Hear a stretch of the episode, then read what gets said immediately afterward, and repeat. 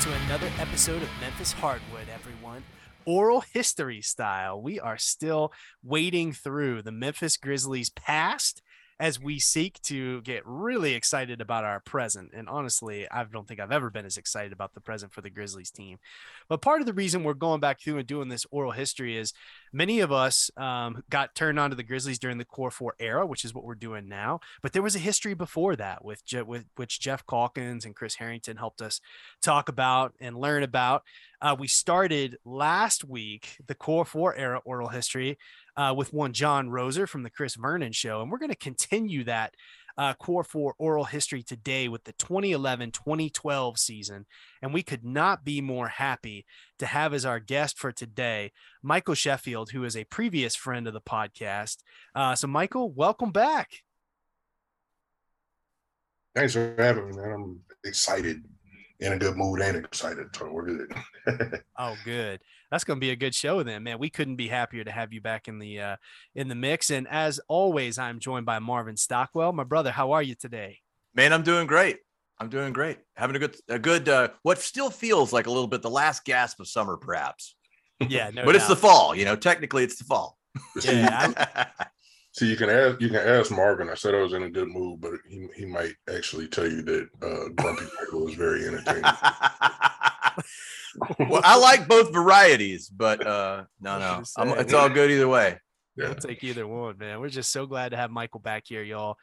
Um, and yes, we are slowly but surely creeping into the start of the season, but our hope is going to be to get this oral history wrapped up before that happens. So without further ado, y'all, we're going to talk about the 2011 2012 season.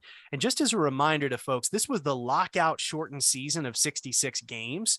Um, so this was when the players and the ownership were negotiating a new collective uh, basketball agreement, collective bargaining agreement, the CBA.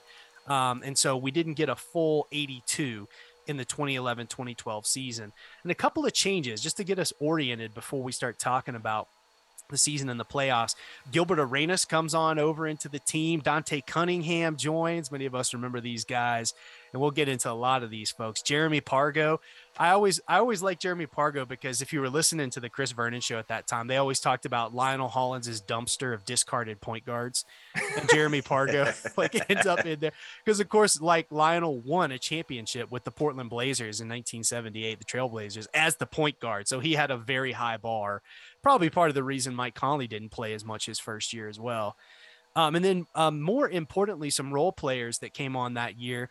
Many of us remember Quincy Pondexter, Quincy Pondexter, Coupon, uh, mm-hmm. Marreese Speights, and we'll talk a little bit more about Marreese once we get into this. Josh Selby, many of us remember Josh Selby. Um, and and as we you know as we get into thinking about this season, there's a couple things that are important to remember. Um, Zach Randolph, who had been absolutely transcendent in the 2011 playoff series um, both against the Thunder and against the Spurs. He hurts his knee eight games into the season. And I remember exactly where I was when that happened. I was watching the game at the Young Avenue Deli. I don't remember why, but they just had this random regular season game on the overhead, and Z-Bo goes down. And I mean, you could tell when he went down, he was hurt. Um, and that was at that point, we really needed to figure out something at power forward. And that's when we brought in Marreese Speights um, who ended up going going on to play for the championship Golden State Warriors and playing a big role on that team after he left the Grizzlies. Um, but do you remember that, Michael? Do you remember when Z-Bo went down early in the season? yeah, man. I, oh man, it hurt because you know we had just come off of the we had just come off of the previous season where you know beat the Spurs. We got first ever playoff victory. Um, first game, first series, gave Oklahoma City all they wanted. And so uh, let me let me take a couple steps back because you know yeah. the lockout. Let's talk about the lockout for a second, if you yeah, for sure. it was one of those things where we were we were excited, and then we were scared, and then as the lockout went on, people started to go crazier and crazier. And I remember because I was with uh, the business Memphis Business Journal at the time, and I was writing different uh, just web stories about the block. I mean, about the lockout, saying, you know, we're gonna screw this up, you know, different things like this. We got to get the stuff together because the NFL was locked out as well that time. So it was the NFL. That's right. And they started they so they canceled the preseason and just started the rate. I think they started the regular season, or maybe they squeezed in two preseason games. So you had the NFL locked out and they got their stuff together, and then you had the NBA that was locked out too. So people were losing their minds just because they thought they weren't going to have football. First of all, and you know, the world would have ended if they didn't have football. And then to a lesser, then to a lesser extent, you know, the NBA, but Memphis fans were excited about the Grizzlies, and then they weren't because we didn't have them. So when the lockout when the lockout ended, and we found out we are going to get a shorter season started on Christmas. Everybody, you know, the excitement came back, and then Zach gets hurt. oh man! And it's just and it's just it's like the first year that they made the playoffs with uh, with James Posey on the team, and then got swept out. Um, so everybody's excited and they're saying, okay, yeah, we're a playoff team. And then Zach gets hurt. And then it's just like, ah, it happens again, you know. Yeah. You know, guys get hurt, guys, guys get hurt, they stay hurt, can't come back. And they bring Speights in and nobody, nobody had heard of Speights. And it was like, who is this guy? And then it turns out that he could play. And so a little bit of optimism comes back. But, you know, Zach had been, you know, when we first got Zach, since you had Calkins on him, I don't know if you talked to him about it, just how down on Zach he was when he first, when, when they first traded for him. He sure was. Yeah, Um, you mentioned that. And then, and then Zach turned out to be what he turned out to be. And everybody loved the guy. And Mhm. so, in addition to him being, you know, in, in addition to him being an, integral part of the team, people loved him. So you, so it hurt. Mhm. It hurt two ways. It hurt the team on the court, but it also hurt the community because people loved the guy. Yep.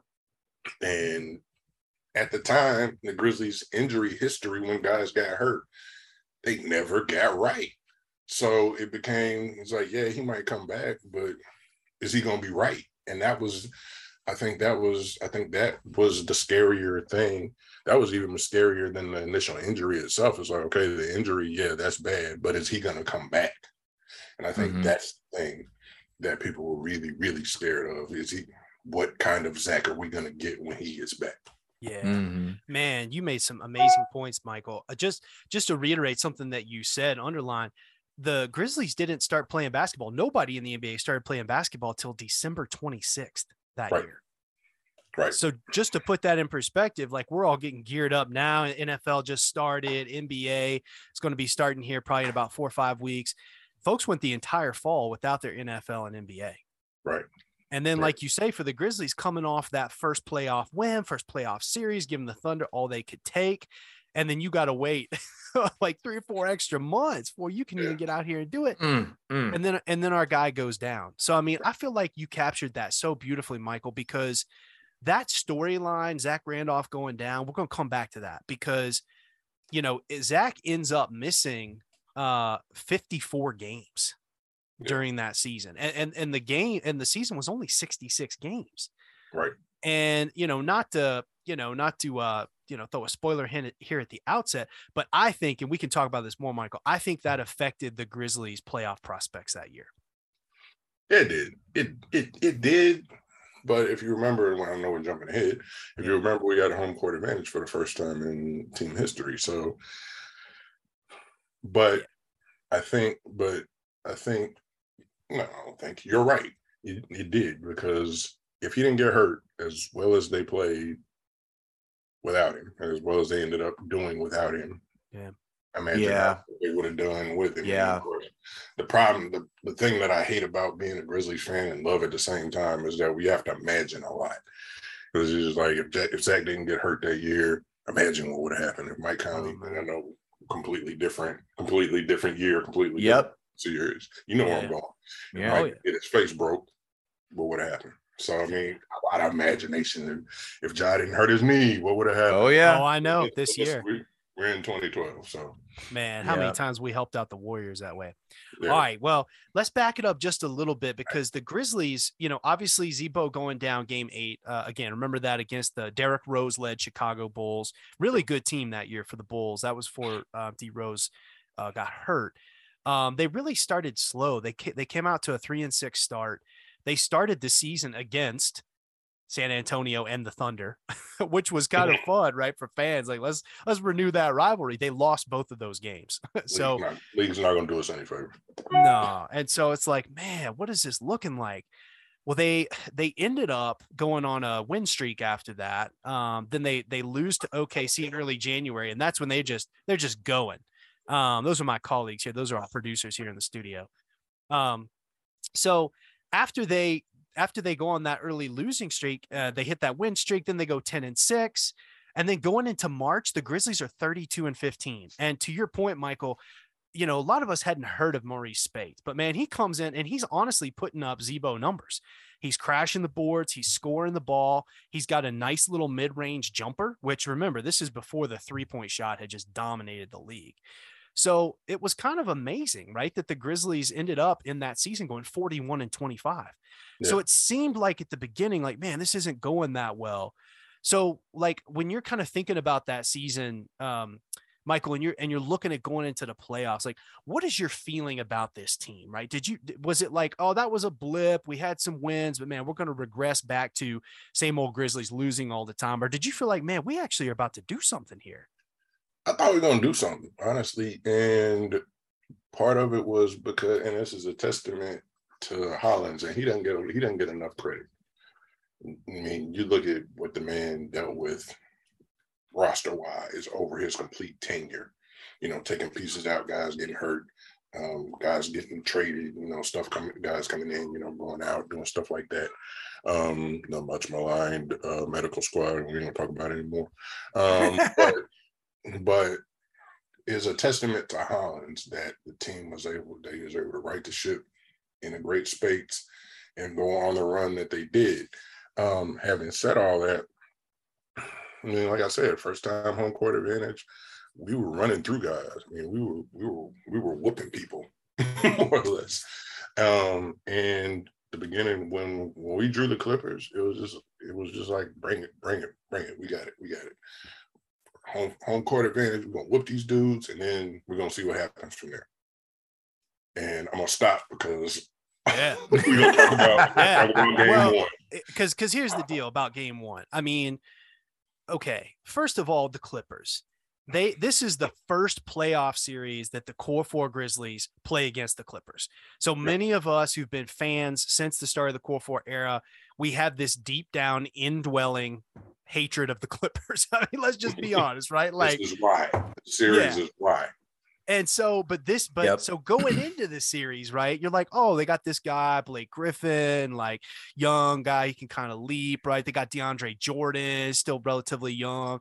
This guy, Chris Paul, right? This is before he was really like the point guard, right? Had some success down in New Orleans.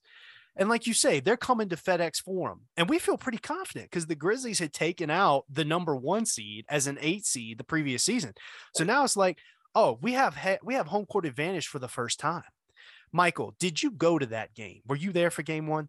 Yeah, yeah, man. I was, you I were was- there. I was at every game then, man. All Yeah. right, so we we we gonna back up a little bit. All right, um, Blake Griffin, when he was in college, he did what he did. He played in the NCAA tournament here, um, the Sweet Sixteen. I forgot that. 16. Yeah.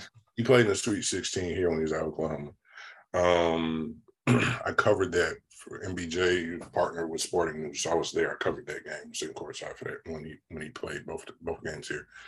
One of the games, he got up so high when he dunked the ball, he hit his head on the backboard. Almost got a concussion. Um, so I knew about Blake Griffin. Chris Paul, I knew about Chris Paul from when he was at Wake Forest, and I was a fan when he was in New Orleans um, just because I mean he was just he's one of those dudes that at the time you rooted for. Um, when he was in New Orleans. They New Orleans had a nice little run.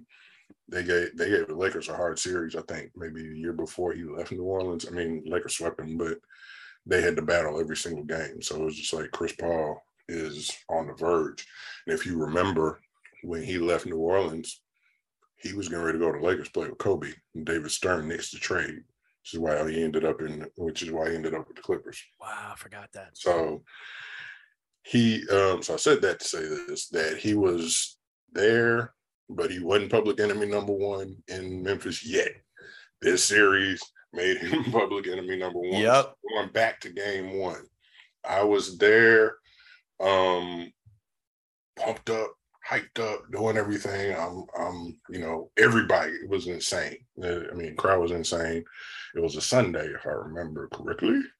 Yeah. Um, so we, I, don't- I, don't- I don't, I don't want to, I don't want to jump out of here. So go ahead, set the stage. I'm gonna tell, then I'm gonna tell you a story. Yeah. I was there too. And and I think, Michael, I think this was my first Grizzlies playoff game. Really? Um, yeah, because I had gotten into the team in the 2011 season, like a lot of Memphians. Um, and so, and I had gone to some games that season, and I would end up getting season tickets the following Mhm. season. Um, but this was my first NBA playoff game, my first Grizzlies playoff game. and you came back. Well, I know. well, let me tell you. I mean, we'll get to it, right? But we got to spend a minute on this game because, I mean, I think this game was. I think this game is probably as consequential as any playoff game that the Grizzlies have played. Yeah. Um, again, not not saying it was a great game because we'll you know we'll talk about what happened, but it was consequential. So coming in, everybody's amped. I remember the crowd. I was up in the I was in the tier. I was in the terrace, and so uh, I was up there, and everybody up there is just going crazy, right? Like Mhm. amazing. And the Grizzlies jump out to a 32 to 12 lead, up 20 points in the first quarter. And it felt like everything that we had been working for, a continuation of that success in the previous year, where we were this close to going to the Western Conference finals. It just felt like boom, we're picking right up where we left off. Yep. And and ev- even in the beginning of this, right? If you go back and look at the highlights, DeAndre Jordan and Marreese Speights are chirping at each other. They're getting chippy. They're battling. And listen, I mean, you remember this, Michael? Like this was the, eh, the NBA has changed a lot over the last 30 years. If you go back and watch these playoff games, you see guys battling in the paint in a way you don't really see today. Yeah, I mean that might have been the last. That might have been that that maybe two or three year period might have been the last of seeing big men battle in the NBA. Because after that, you alluded to it earlier when you were talking about how three pointer took over for big men, and everybody falls in love with the three. Nobody wants to. Nobody wants to initiate, take, or give contact. It that was the last of basketball that I grew up playing. Yeah. Marreese Speights reminded me a lot of, uh, reminded me a lot of James Edwards played for Detroit Yeah. during their uh, during their run because he had a nice little jumper, um, but he didn't fall in love with it, and he would bang down low. He he beat you up, and DeAndre Jordan was he, he's he's a dunker. That's it. Yeah. I mean, he's he's he's a in my opinion biggest waste of space because he's so tall, and all he wants to do is dunk the ball. Which you know he's a big man, so but he but outside of that, can't defend, can't shoot, can't hit free throw, can't he just can't. Yeah. Um, we get out to that lead, man, and at half, I never will forget this halftime. I text my wife and was like, "Hey, set the DVR record inside the NBA because I want to see what Charles Barkley said about the Grizzlies." And go ahead. at, half, at halftime, it's still looking good 58 39 Memphis. And I mean, you're holding the Clippers to 39 points, and the Grizzlies, as we remember, would often win games with 92 points. right. So you're run them out of the gym, just like Yeah. we gonna beat these dudes by forty. right. I mean, everybody's on top of the world, man. First time we've had home court advantage. FedEx Forum fans are going nuts. Uh, and Mike Conley was on fire that night. He went five of five from three point land, and that was just very uncommon. They're just the Grizzlies weren't shooting a lot of threes, and now we think about with Mike over in Utah and wherever he's going to land this year. He's he's an excellent three point shooter. Um, but at that time, Michael, he was, I mean, we weren't expecting that from him. So it's just like, man, these guys are just going nuts. Yeah. Um, It was So- it was kind of like I didn't mean to cut you off. It was kind of like a culmination of every, like you said, everything that they had been building toward at that point. This was the team that everybody thought we were going to see at the beginning of the season, yeah, Yeah. and I mean it was all coming together because you know they had that playoff experience under them. They weren't scared of anybody, and they were just clicking. And, Yeah. you know, it was just clicking. It was just, it was probably the best half of basketball that they had played the entire season. Unfortunately, basketball games have two halves. Yeah. Yeah. So in the third quarter, with three minutes left to play, the Grizzlies were up by 27 points, 84 to 57. Three minutes left in the third quarter. And I mean, you know, folks are going to, if they're going to leave it all, they're going to get that last drink before they close off drinks in the fourth quarter. Like, we're going to have a big time. I get ready to go down to Beale Street. And at the end of the third quarter, the Grizzlies are up 85 to 64. They're up 21 points. Um, and then Michael, the fourth quarter happens. If they had won that game, I'll say this: if they had won that game, nobody would have gone to work the next day. nobody would have been in condition to go to work. The city just would have shut down. Yep. And Oh. nobody would have gone to work because nobody would have left early. Um, like you said, everybody had gone to get their last drinks. I mean, it, it- Yeah. Memphis would have nothing would have been going on in Memphis the next day. No. All right. So- Unfortunately, the Clippers closed the game on a 40 to 12 run. and Nick Young, I mean, I remember this brother hitting three three pointers in one minute, 19 points off the bench for Nick Young. And I mean, the thing is, the Grizzlies were were still making shots to some extent. Rudy Gay was hitting shots, Gilbert Arenas, Quincy Pondexter, OJ Mayo. And then at the after that first, really after that first like two to three minutes of the fourth quarter, the Grizzlies just couldn't buy a bucket. And Michael, I mean, so being in the terrace, I mean, you just start to feel shot by shot, the energy just draining from from the room. And um, I mean, it was Chris Paul icing two free throws, the first one to tie it up at 98, the second one to go ahead at 99. And then Rudy Gay had he had a shot at the end to make a 15 point jump shot. Good look. Just didn't go down. And the Grizzlies lose. Michael, they, they end up losing this game. Okay, so as the fourth quarter went on, you went from celebration, you know, everybody, you know, cool in the gang, whatever. Uh, I don't know if all we, I don't know if all we do is win was out at the time. I can't remember. I don't think it was. Um, but you went from that to it doesn't matter. We got it. It doesn't matter. We got it. What's going on? Oh no, no. Oh shit. We got a problem. We got it. We got it. It's it's okay. It's okay. It's okay. Are we losing?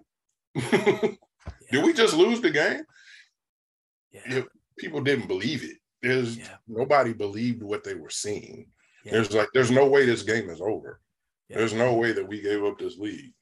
There's no way that they're up. There's no way. It was like we're still gonna win. Something's gonna something is going to happen. we're gonna win this. I don't know what.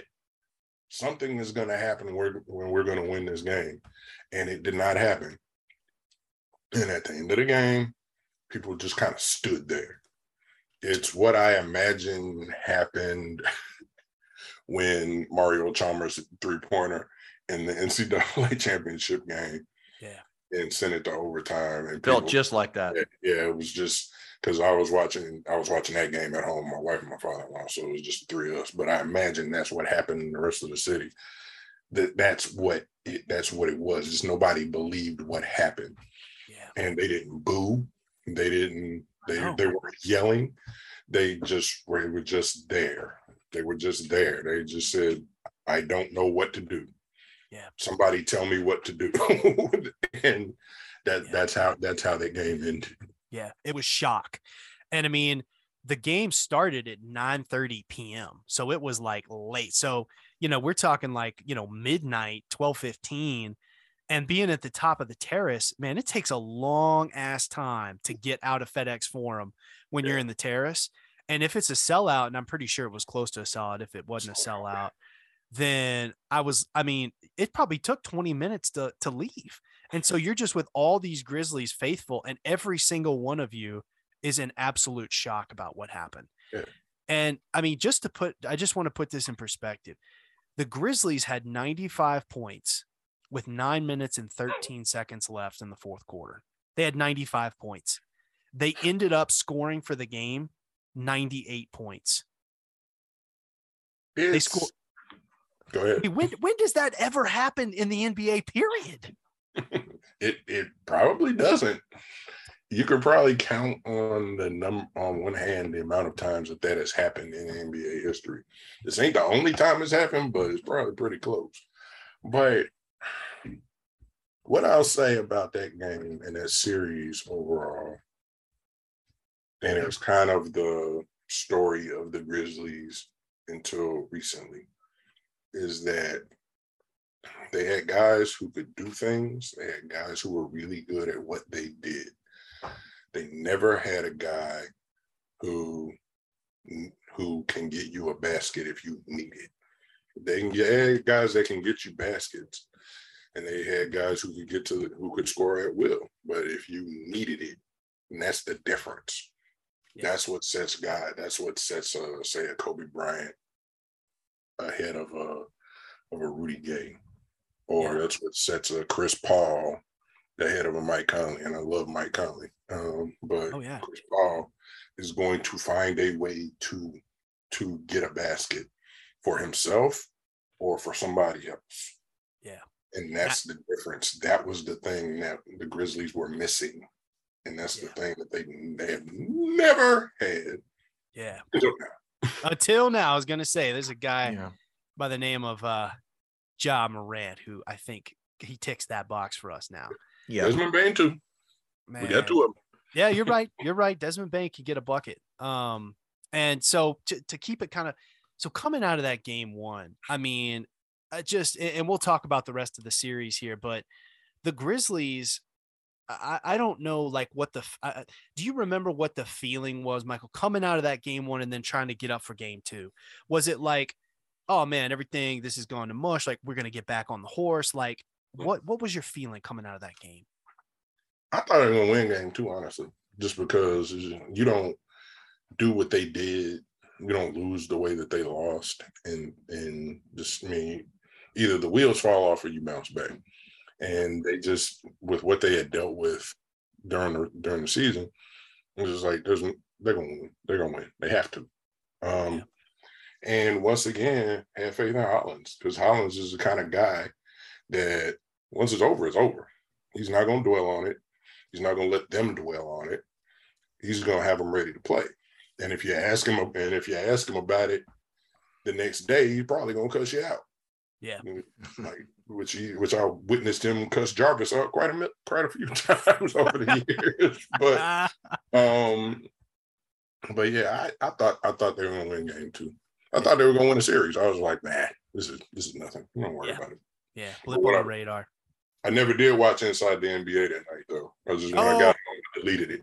But I, don't think I watched any sports TV until game two. Matter of fact, I understand that. One hundred percent. Because you know when Charles is talking good about your team, man, you love it, and I think he does have a soft spot for the Grizzlies. But he does. but uh, but man, when he's not talking good about your team, you don't want to hear that. Yeah. yeah, he'll set you on fire. So the and so like you point out, Michael, like the Grizzlies, they do win uh, game two. Again, Grizzlies had home court advantage, so they're still at FedEx Forum. Um, and and honestly, that's when you really started to see the Z-Bo versus Blake Griffin battles. Mhm. And these guys are just absolutely pushing and shoving down under the basket, trying to get it, trying to get an inch's worth, an inch worth of advantage to get a rebound, whatever it was. Because you know, we we came up with the nomenclature Z-bound for a reason. I mean, Right. Zach Zach Randolph wanted to get those soft hands on that basketball and, and put it back in. And so you start to see him battling with Blake Griffin. It was a little tight at the half. Memphis up 49 47. Um, you know, 55 50. It's uh it it's it's it's a little close. And this is what I'm gonna say. I don't know how you felt after game one, Michael, but I left game one feeling like I saw too much OJ Mayo. And then going into game two, he has 10 points in the fourth quarter. And really, he was the guy who iced the game for the Grizzlies. Yeah. Now OJ, OJ was always interesting because he was that dude who one came into the league with way too much hype. Um, and uh a lot of it was a, of his own doing, but well, not really his own doing. It was, but he he he didn't help himself. Um, then you know Tony punched him in the face. That you know, playing cards on the plane. Um, but OJ was always interesting because I think a lot of times, just like you, you joked about the the point guard scrap heap that that Hollins had, yeah. it, it seemed like as much as Hollins helped OJ, he also hurt OJ.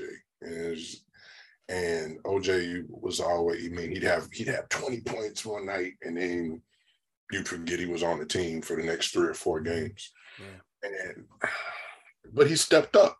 He stepped up.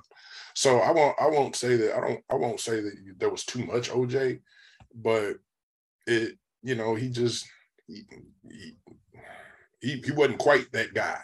No. But but he gave he but he gave it an effort and and um like you said he scored he scored 10 points in the fourth quarter. So I mean he he yeah. he was there. He he he did what he had to do.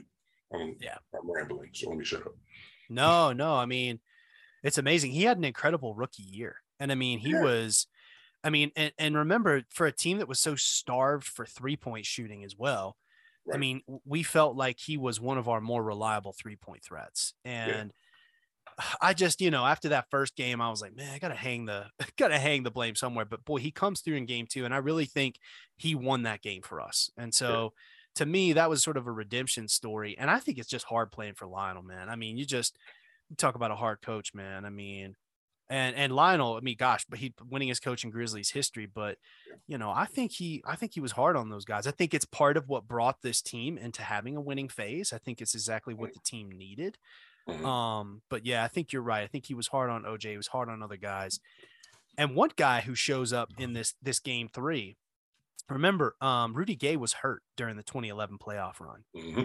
And that led a lot of people. You probably remember this, Michael. A lot of people were questioning Rudy's role out loud after that and being oh, like, yeah, well, dang, yeah. we we went so far without Rudy. Uh, I remember yeah. Sam Young was playing for Rudy Gay, mm-hmm. and man, we gave, like you said, the Thunder everything that they uh, wanted and more. Right. But in game three, Rudy Gay shows up big time. And uh, I mean, you you kind of love to see it. It was uh, back in LA. So now the the Clippers have got they've retaken home court advantage, right? Mm-hmm. Um, they're up by four at the half. Mm-hmm. And mm-hmm. you know, Grizzlies fans feeling a little bit nervous about this. Uh, Grizzlies pull up 77 71 with eight minutes to go. Then Reggie Evans and Randy Foye are doing them thing. CP3, man, doing his thing. He puts the Clippers up 82 80 going down the stretch. And then Rudy Gay, he hits a late three pointer with the Grizzlies down three. He hits another three with the Grizzlies late to give the Grizzlies a one point lead. He goes for 24 that night. Um, they put the ball in his hands, Michael, for that last shot for another three, and he can't pull it off. And that Grizzlies, the Grizzlies lose by one. And that, in a nutshell, is the career of Rudy Gay. I mean, he he was he's he he was always right there. He was always one point short. He was always one basket short of being everything. And I and I was I was a fan of his but it's like I said, there's just something that separates the good the good ones from the great ones. He's a good one. He's a really good one, but he wasn't a great one, and he was never gonna be a great one. Um, but going back to what you said about the previous season when they when they won without him, yeah. I mean that that sounds familiar, doesn't it? mm-hmm. um, yeah, we're kind of dealing with that now sometimes, but it's but it's a different story because Rudy was a, Rudy was a good one, but he's not a great one. Um, what Michael? So let's talk about that for a second. Yeah. When you talk about that with Rudy, like, okay, my feeling at that time, and I mean, let's again, we're trying to do the oral history, so let's go back in time. A lot of stuff happened after this, so we ain't gonna go there yet. But right. at this time, Rudy Gay has a great game, right? Um, looks like he's really trying to put the Grizzlies on his back. Was there a feeling that Rudy could be our go-to player? at that time before Mike and, and Marc and Z-Bo, mm-hmm. because I'm just remembering, I feel like at that time that there the hopes were still very high that like Rudy was the guy you put the ball in his hands. Um, and I mean, granted, Z-Bo had had all these heroics in 2011, right? right? But but what is your what is your remembrance of that moment in Rudy? I think that Zach had become Zach had become the dude the year before when he hit that shot. What was it? Game game six. He hit the Yep. shot in game six against the Spurs. Oh yeah. Yeah. Zach, Zach was the dude. And Rudy, I think at the beginning, people were excited about Rudy because I think you remember his rookie year, yeah, maybe his rookie year in the first game. He hit a, I think he won the game. And I remember leaving the game with my father in law. It's like, because Pau was still on the team. And I said that uh, it's Rudy Gay's team now. Mm, It's like, it ain't Pau's team no more. It's Rudy Gay's team. mm. Um, and fast forward to now, um, where I'm saying that Zach became the dude the year before because he won his playoff series. Won his playoff series. So Zach is the dude. Period. Yeah.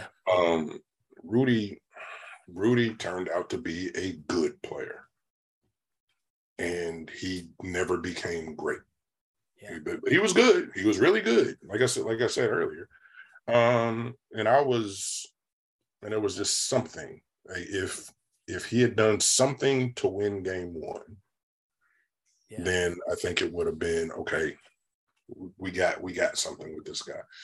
But and I'm not I'm not blaming game one on him, but it's just different. It's just those little things that you see in a player that makes you say this guy is great versus versus just he's good. Yeah. And you, you know it when you see it. And I think that's the issue that Hollins had as a coach is that he's one of those people that I know it when I see it. I can't explain it to you, but I know it when I see it. You know it when you see it. And that that coincided with the rise of analytics and stats and things like that. Oh yeah. But it's one of those, it's one of those I know it when I see it sort of things. Yeah. And you never saw it with Rudy. Yeah. Well, and I remember too, like, and you know, just to just to put out there a little bit, like, uh, this was Rudy Gay's last season with the Grizzlies, and I, this was his last playoff series with the Grizzlies, and we can unpack that a little when we get to the end. But like you say, uh, Coach Hollins, you know, um, Chris Wallace, they made a choice, and I remember very clearly when Rudy Gay was traded, and I, and I got the the updates from Toronto, and I remember being I remember being mad, big mad about it. And so it's complex, right? But like you say, like he had this game in game three. It's like, man, but he didn't get us over the line. He couldn't quite, you know, he kind of blew it at the cup a little bit. Had some good late game heroics, but it's like, man. Um, and so the Grizzlies are down two to one, and they're out in Mhm. LA at this point. Mhm. And all the points, all the games up to this point in this playoff series have been, de- been determined by a total of nine points. This is a really closely contested series. At game four in LA was an overtime thriller. I mean, this game was just this game was just amazing. The Clippers were up with 10 uh by 10 with five minutes to go. And that and back in this day, man, you remember how hard it was for the Grizzlies to get a point? I remember being like, oh my God, just just get a bucket. So I remember thinking, and, and Pete Pranica used to kind of narrate this. If the Grizzlies were down by more than double digits with seven minutes to go, we almost never won. Right. So with the Grizzlies being down 10 with five minutes to go, you're thinking, man, this ain't going to look good. Right. The Grizzlies battle back, tie the game at 85. Uh, game goes to overtime at 87. And then Blake Griffin is just a monster, man. Yeah. He, he he just keeps going hard to the rim, getting fouled and getting the bucket. He gets Yeah. multiple and ones. Uh, Mo Williams seals this game up with free throws, and the Grizzlies lose a heartbreaker in LA, 101 to 97. Uh, Blake Griffin has 30 points. Uh, coming back to Memphis down 3 1, Michael. That was probably when I started hating Blake Griffin. yes. Um, because if I remember correctly, a few of those calls were bad calls, or they Yeah. could have gone either way. But Yeah. you know, we, don't have, we don't have to take in front of us. So, but that was when, I mean, the Grizzlies have never gotten calls, never gotten calls. And the Clippers were fl- were floppers. right, yeah. So that was the beginning of the flopper. That was the beginning of the hatred of Blake Griffin, and that was a continuation of the Grizzlies never getting calls. Yeah. Yep. So it was just, and so you go back to old reliable. "Oh, league hates us. The league hates us. So it's you know they don't want us to win. They don't want us to win. But I think that helped. because everybody was able to, and everybody's able to rally. Everybody's able to say it's us against the world. 100%. And for whatever reason, no matter how true it actually was, it helped. Oh man. Yep. It got it got it got us over the hump. But it and it always it always seemed to be that way. Once once um once we realized, hey, you know, everybody's against us. Let's let's start kicking everybody's ass. Yeah. You know, that that's when they rise up. Look out.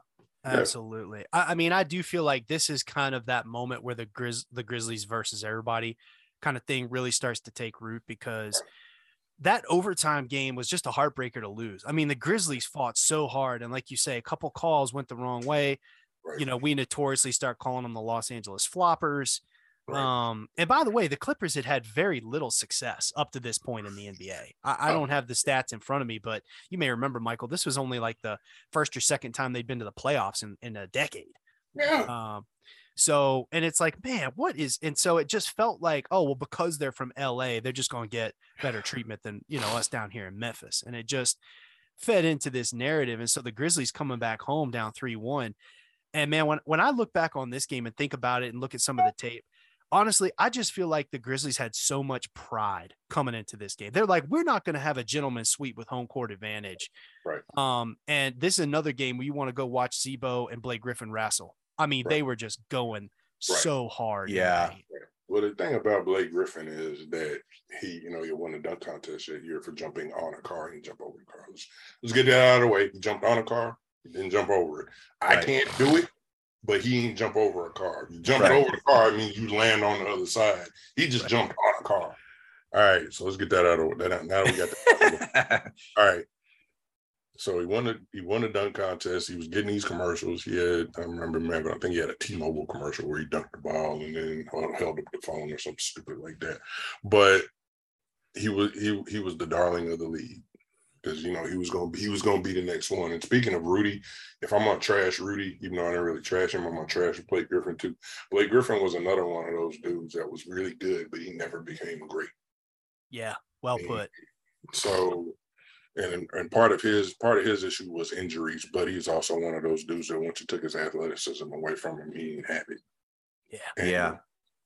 So so I'm so I'm, I'm, equal opportunity trashing, even though, like I said, I ain't technically trash. so I mean, you said but, something though about that that game four in LA. I mean, that was when you really started to just watch him like fall down, and, and yeah. he's like, I can't remember what he's six ten, like two eighty oh, or something. He's a big boy.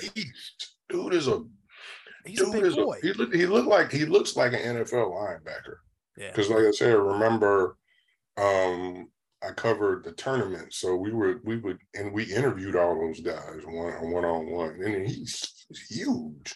Yeah, I mean, he, he like I said, he looked like a linebacker, and I mean, big big calves and everything. Just he, he's huge dude. And it's like there's no way a dude this big, this muscular is just gonna fall over.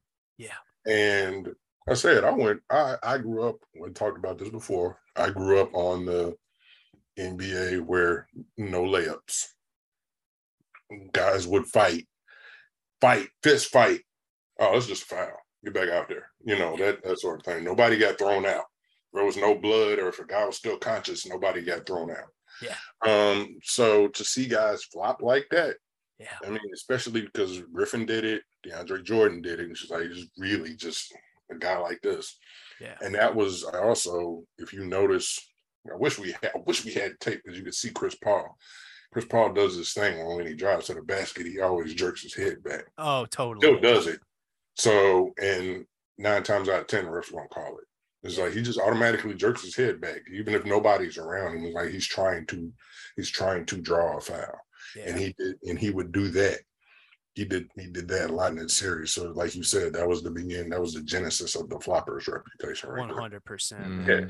Yeah. And by the by the by, James Harden does the same thing, except he he points his beard. He'll he'll do the beard thing, like the beard pops up. And yeah. like you know what I mean. And those guys, I mean, they're they're greats. They're all time greats, and they're going to get to the. I mean, James Harden shot more free throws one year, like than some ridiculous statistic. But yeah, there was a lot of flopping in that series, man. And the Grizzlies I mean, I think that's partially where this lore of we don't bluff comes from either, uh, as right. well. I mean, And I can't remember if it was in this series. We'll have to look it up or if it came later. I'm pretty sure it came from uh oh, was that where where Zach Randolph told Kendricks Perkins he Kendricks Perkins he would beat his ass? Perkins Is that- played for the, he played for the Thunder. The Thunder. Yeah. So I think it was maybe the next year. was, yeah, I, I don't think think that was the regular. se- I think that was the next year. nevertheless, we're we're talking about the spirit of the Grizzlies, this Mhm. Right. and they did not hold cotton. They were not they were not floppers. They you the, the these guys just didn't do that, and so. Right. These guys out of LA seem like they're winning a couple of games, you know, with this kind of flopping thing. But Grizzlies too much pride to get swept, um, you know, at home. So they're going to push this thing to Game Six. They're going out to LA. Memphis is down three to two. Um, and again, this is one where I'm like, man, Rudy Gay kind of showing out right in this game. Um, Tony Allen had a tomahawk dunk in this game six. How often we see that, man? It's like, Tony, go for it, man. Right. Um, but the Grizzlies, they're tied at 60 in the third quarter. Eric Bledsoe, man, I remember this so vividly, man. He just he just was on automatic. Gets the clips up by eight with eight minutes to go. Um, but the Grizzlies battle back in this one, and this was probably Z-Bo's best game of the series. Um, ends up with 18 points, 16 rebounds. And Michael, that's that's what I was saying earlier. If you go back and take a look at this series, Z-Bo was not nearly the same force in this series that he had been because basically, man, against the Spurs and the Thunder, he was basically unstoppable. I mean, they did not have an answer for him. Right. So how do we and we'll get to game seven in a minute, but how do we make sense of that, man? I just have to think his he wasn't in rhythm coming out of the regular season. But Right. what do you I'm think? gonna I'm gonna tell you. I'm gonna answer your question. Then I'm gonna tell you a story, and then Okay. uh, hopefully the story will lead into game seven. yeah. Um, Zach, if he was healthy, would have won that series in five. Period. Just period. Because like you said, Spurs didn't have an answer for him. OKC didn't really have an answer for him. I mean, he just you know like it would it became his team, Yep. and he gave. I mean, he did what he did what he could do Come off a knee injury. Come on, so he just period. But you but you're absolutely right that he wasn't that he did that he wasn't all there. But him not being all there and the game still going, the series still going to seven games, tells you everything you need to know. And Yeah. it also speaks to his greatness. I think so. Yeah. Yeah. So now I'm gonna tell you a story. Yeah. Indulge me for a second. Oh yeah. All right, so game six, I was in Atlanta because my wife, a friend of my wife's, was getting married the day before game seven. So we in game seven started at noon that Sunday. So we get to Atlanta that Friday night. Me and my wife's, who's now brother-in-law, are watching the game. My wife and her sister in the other room thinking that the Grizzlies are gonna lose. And we had an understanding that if the Grizzlies won, I needed to be back in Memphis to go to game seven. Which was going to be in Memphis. Yeah. So we had an understanding. The wedding game game six was on Friday, wedding was on Saturday, game seven's on Sunday at noon, Atlanta, five hour drive. All right, so we so Grizzlies win game six. Tell my wife, gotta be back in Memphis. The wedding was, I think what time started? Six, six o'clock. Six o'clock the next night. I told wife, hey, gotta be back in Memphis, gotta be back in Memphis, gotta be back in Memphis. So the whole time we're at the wedding, I'm just looking at what? Gotta be back in Memphis. Um, so, so you know, go to a wedding, go to a reception, very nice wedding, very nice reception. They're divorced now, by the way. Um, so we, we drive. Had to get up at five o'clock in the morning. It's raining in Atlanta. I'm not driving because that was the other thing. It's like you have to drive me back, and I have to be back in time for game six, game seven at noon. We get back to Memphis at 10:30 in the morning. Um, I've had maybe three hours of sleep. My wife drove us all the way back to a rainstorm. Wow. Oh Um, wow. yeah, we got there. She drops me off at the game. Now let's go. Oh yeah. That's a great backstory. I love It it. is. That's amazing. Yeah. So Grizzlies. But that's dedication. That No is dedication. Fan dedication. And I mean, it's Yeah. a big. This is a big game. I mean, Yeah, oh, every- yeah. Biggest one in franchise history. To yeah, that point. to, to that point, this was the biggest game in franchise history. Yep. Grizzlies bringing it back home for game seven. You know, hard fought home court advantage as a number four seed going into this series. Um, had really been, I'd say, an extremely exciting series. I mean, Yeah. the overtime game. I mean, most of these games decided very closely. You see that budding um, rivalry, particularly between Blake Right. Griffin and Zach Randolph, and of course, Right. they'd be seeing each other a little later. And Right. also, I'd say Chris Paul and Tony Allen as well. Um, Yep. and so this this is a huge game for the Memphis Grizzlies. And in the first quarter, I mean, it was just it was just laconic. I mean, the, the both teams shot 27 28% in the first quarter. It was 16 13 LA. and part of the reason I mentioned that is because if you hear guys talk about this a lot, most guys don't like playing in the middle of the day in the NBA. These, these guys are routine guys. They do the same thing every day they have a game, and they usually play at seven o'clock, right? And or six o'clock, whatever it is. And so you just see both teams coming out of the gate not playing well at all, just missing everything. Um, but then LA goes on a little bit of a run and they get up 10 with four minutes left in the second quarter Mhm. and start to get worried. But Memphis gets within one point at the half. And so, you know, you're thinking, okay, this is going to be another, you know, tightly contested game. They go up one in the third quarter. Man, Memphis pulling out. Maybe they're going to do this. And then the fourth quarter comes along and the Clippers bench just played better than they had played all year long. Yeah. And Nick Young, Kenyon Martin, Mo Williams, Eric Bledsoe. It, it wasn't Blake Griffin and CP3. It Right. was these guys off the bench and especially Eric Bledsoe and Mo Williams just lighting Yeah. the Grizzlies up, man. Right. And that and that was the difference. That was that was the difference in the series because, like you said, everybody hates to play in the middle of the day. Of course, in the playoffs, it happens. so there's no excuse. You get paid. You get paid to show up for work whenever you got to show up for work. So it's not an excuse. But you're right. They got the routine. They played Game Six. They flew back from LA, and so yeah. So I mean, they were in the nature of the series, both teams were exhausted. So it's one of those deals where you need your bench. Your bench has to show up because your starters are wiped out. And they're going to give you what they can give you. But that's when game sevens are usually when a guy that you never heard of steps up or a guy that you're not expecting to do anything does something Great point. um, it's just that that's just the nature of the beast because they're because they're so draining and because there have been so many fights and I mean not not fights but you know fighting to Battles. fighting back and forth, Sure. Um and so somebody somebody other than the regulars have to has to step up just because just because it's you know it's all hands on deck there is no tomorrow so if you're going to do something that you were never going to that you've never done before this is the time to do it Yeah. and it didn't happen for the Grizzlies. The, the it happened for the Clippers.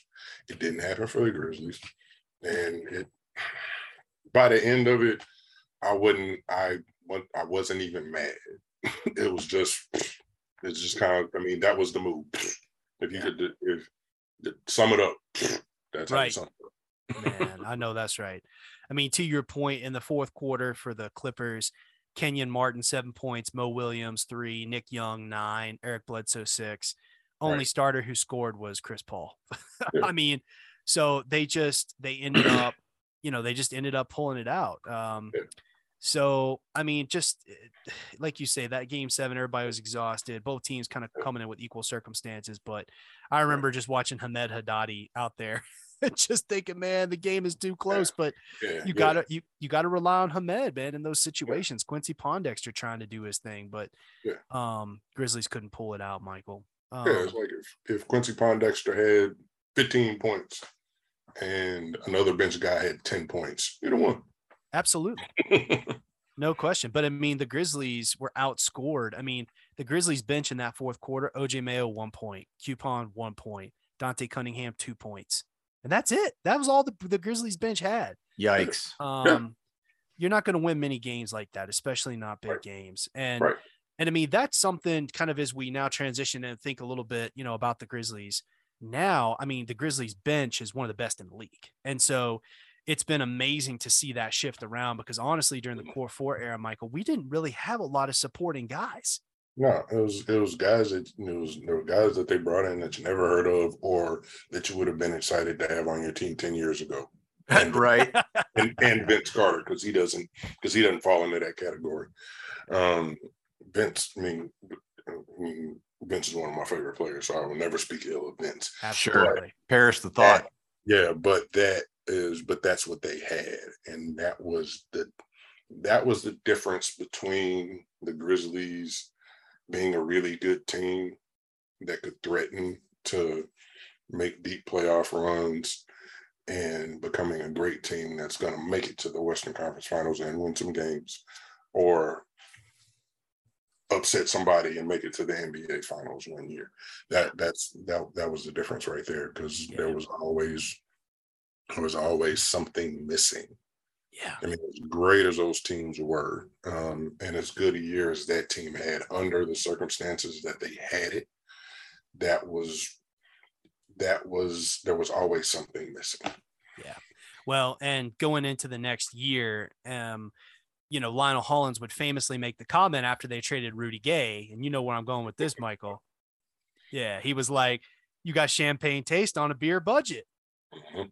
And I mean, I think that speaks to your your point that he didn't feel that the Grizzlies were willing to go after who they needed to, and honestly, contrast that right now, right, with what you're hearing from our front office, you know, at the moment, where basically, um, you know, you hear Zach Kleiman saying, "We're not gonna have any problem paying anybody that we want to pay."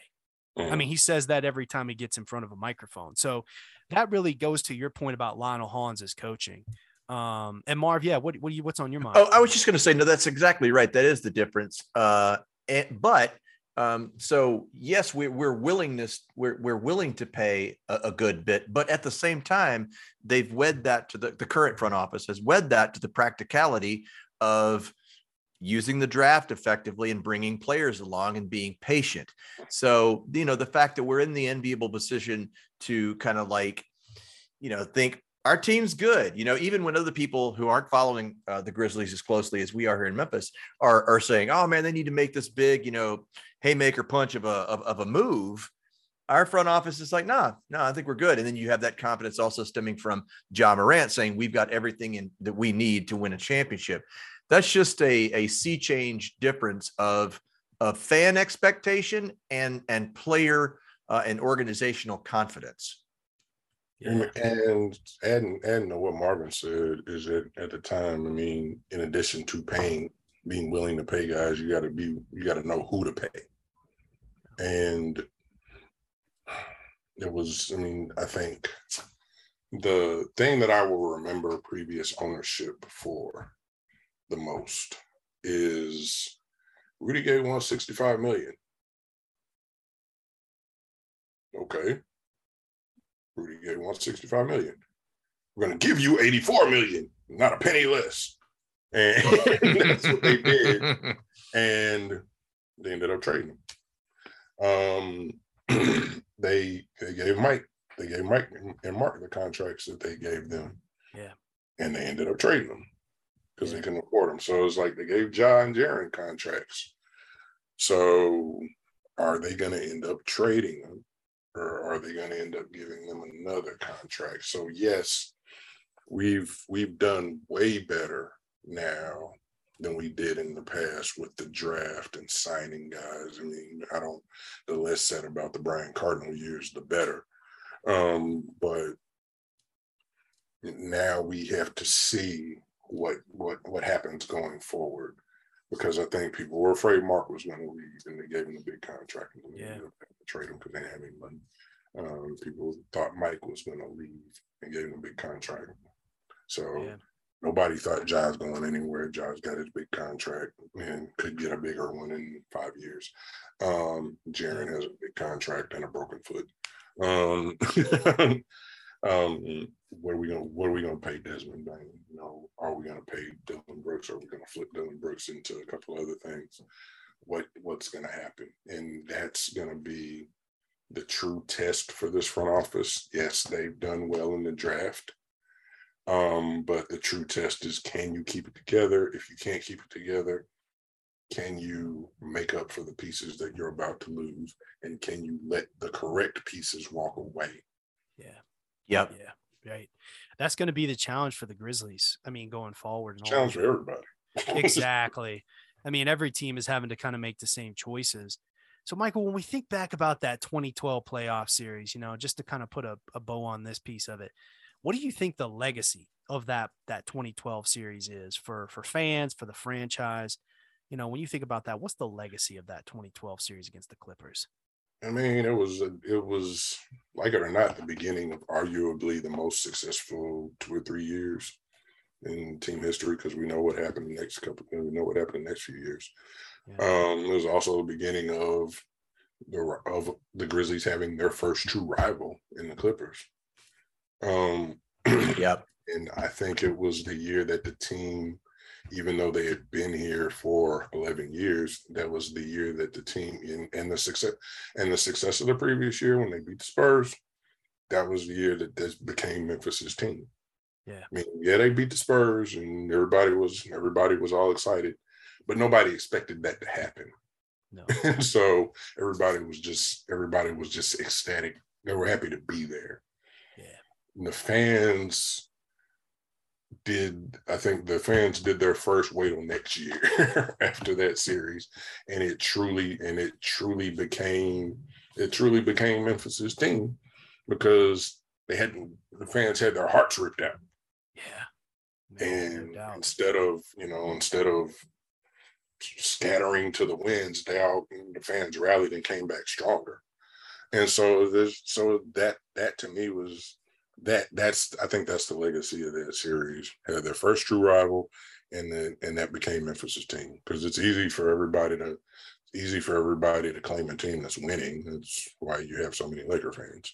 Um, but, mm-hmm. you know, but what do you? But to claim a team that should have won and didn't win, yeah. but fought as hard as they fought. Yeah, that's you know that's that that's true fandom. Yeah, yeah, blue collar team, blue collar town, and yeah. uh, yeah, I really feel like that was the start of something. Of course, going into the next year, just to presage our next uh, uh, oral history podcast, Grizzlies would have the most successful year in franchise history. So you're right. You know that you're sort of on that doorstep, right? And I would be remiss if I didn't share that the Los Angeles Clippers went on to face the Spurs in the semis and got swept 04. so always makes you think, man, what if right? Especially yeah. that overtime game, man. Just what if a couple more shots had fallen? To right. say nothing of that game one game, right? It's like, oh man, and that's a, that's a point you made at the top, Michael. Is just like you have to ask all those what if questions about mm-hmm. the Grizzlies. Yeah, I mean, and, and, it's fun, but it's frustrating at the same time because mm-hmm. I mean, mm-hmm. you could have done it this year too. What if Ja hurt his knee? um you know so but it, that but that that's the nature of sports that's, that's just how it is yeah. There's only there's only one team in every league that's going to be happy at the end of the season.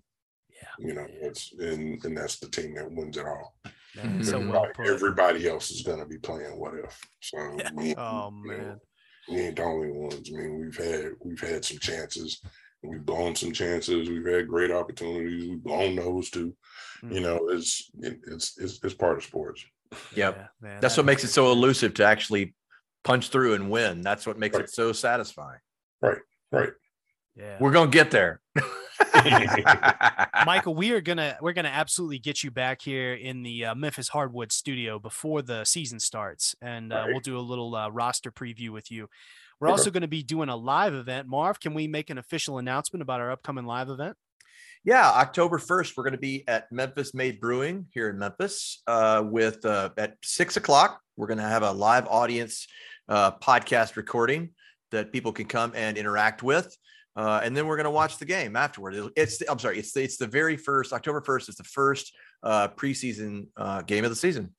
Yeah, we'll be taking on the Bucks. Grizzlies will be in Milwaukee, so we'll be having a good time at Memphis Made Brewing with our uh, good friend Andy Ashby, and hopefully, Michael, if uh, you're free, you can stop by for a few minutes and jump on the live pod with us. If you want me there, I'll be there. Oh, All we right. don't want you there, man. Yeah, we'll All get right. the invite out. Michael Sheffield, y'all, uh, former reporter in the city of Memphis, doing some good work uh, now with uh, St. Jude Children's Research Hospital. Michael, it has been such a pleasure, man, having you on the show. Thanks, man. I always enjoy. I always enjoy, uh, especially being listening to me ramble. So thanks. It's oh, good man. rambling. It is. You got good stories, man. Some great thoughts about the team, and we will pick it back up with you at the live show. And thanks to everybody for tuning in today on this next installment of our Grizzlies oral history. Uh, we're going to be working pretty hard to get Kevin Lipe in here to talk about the 2012 2013 Memphis Grizzlies season. 56 wins, go to the Western Conference Finals. It was a very memorable season. So look out for Kevin Lipe coming in here to Memphis Hardwood. Marvin, we got to get out of here, my brother. Oh, yeah. We got to get out of here. Go Grizzlies, though.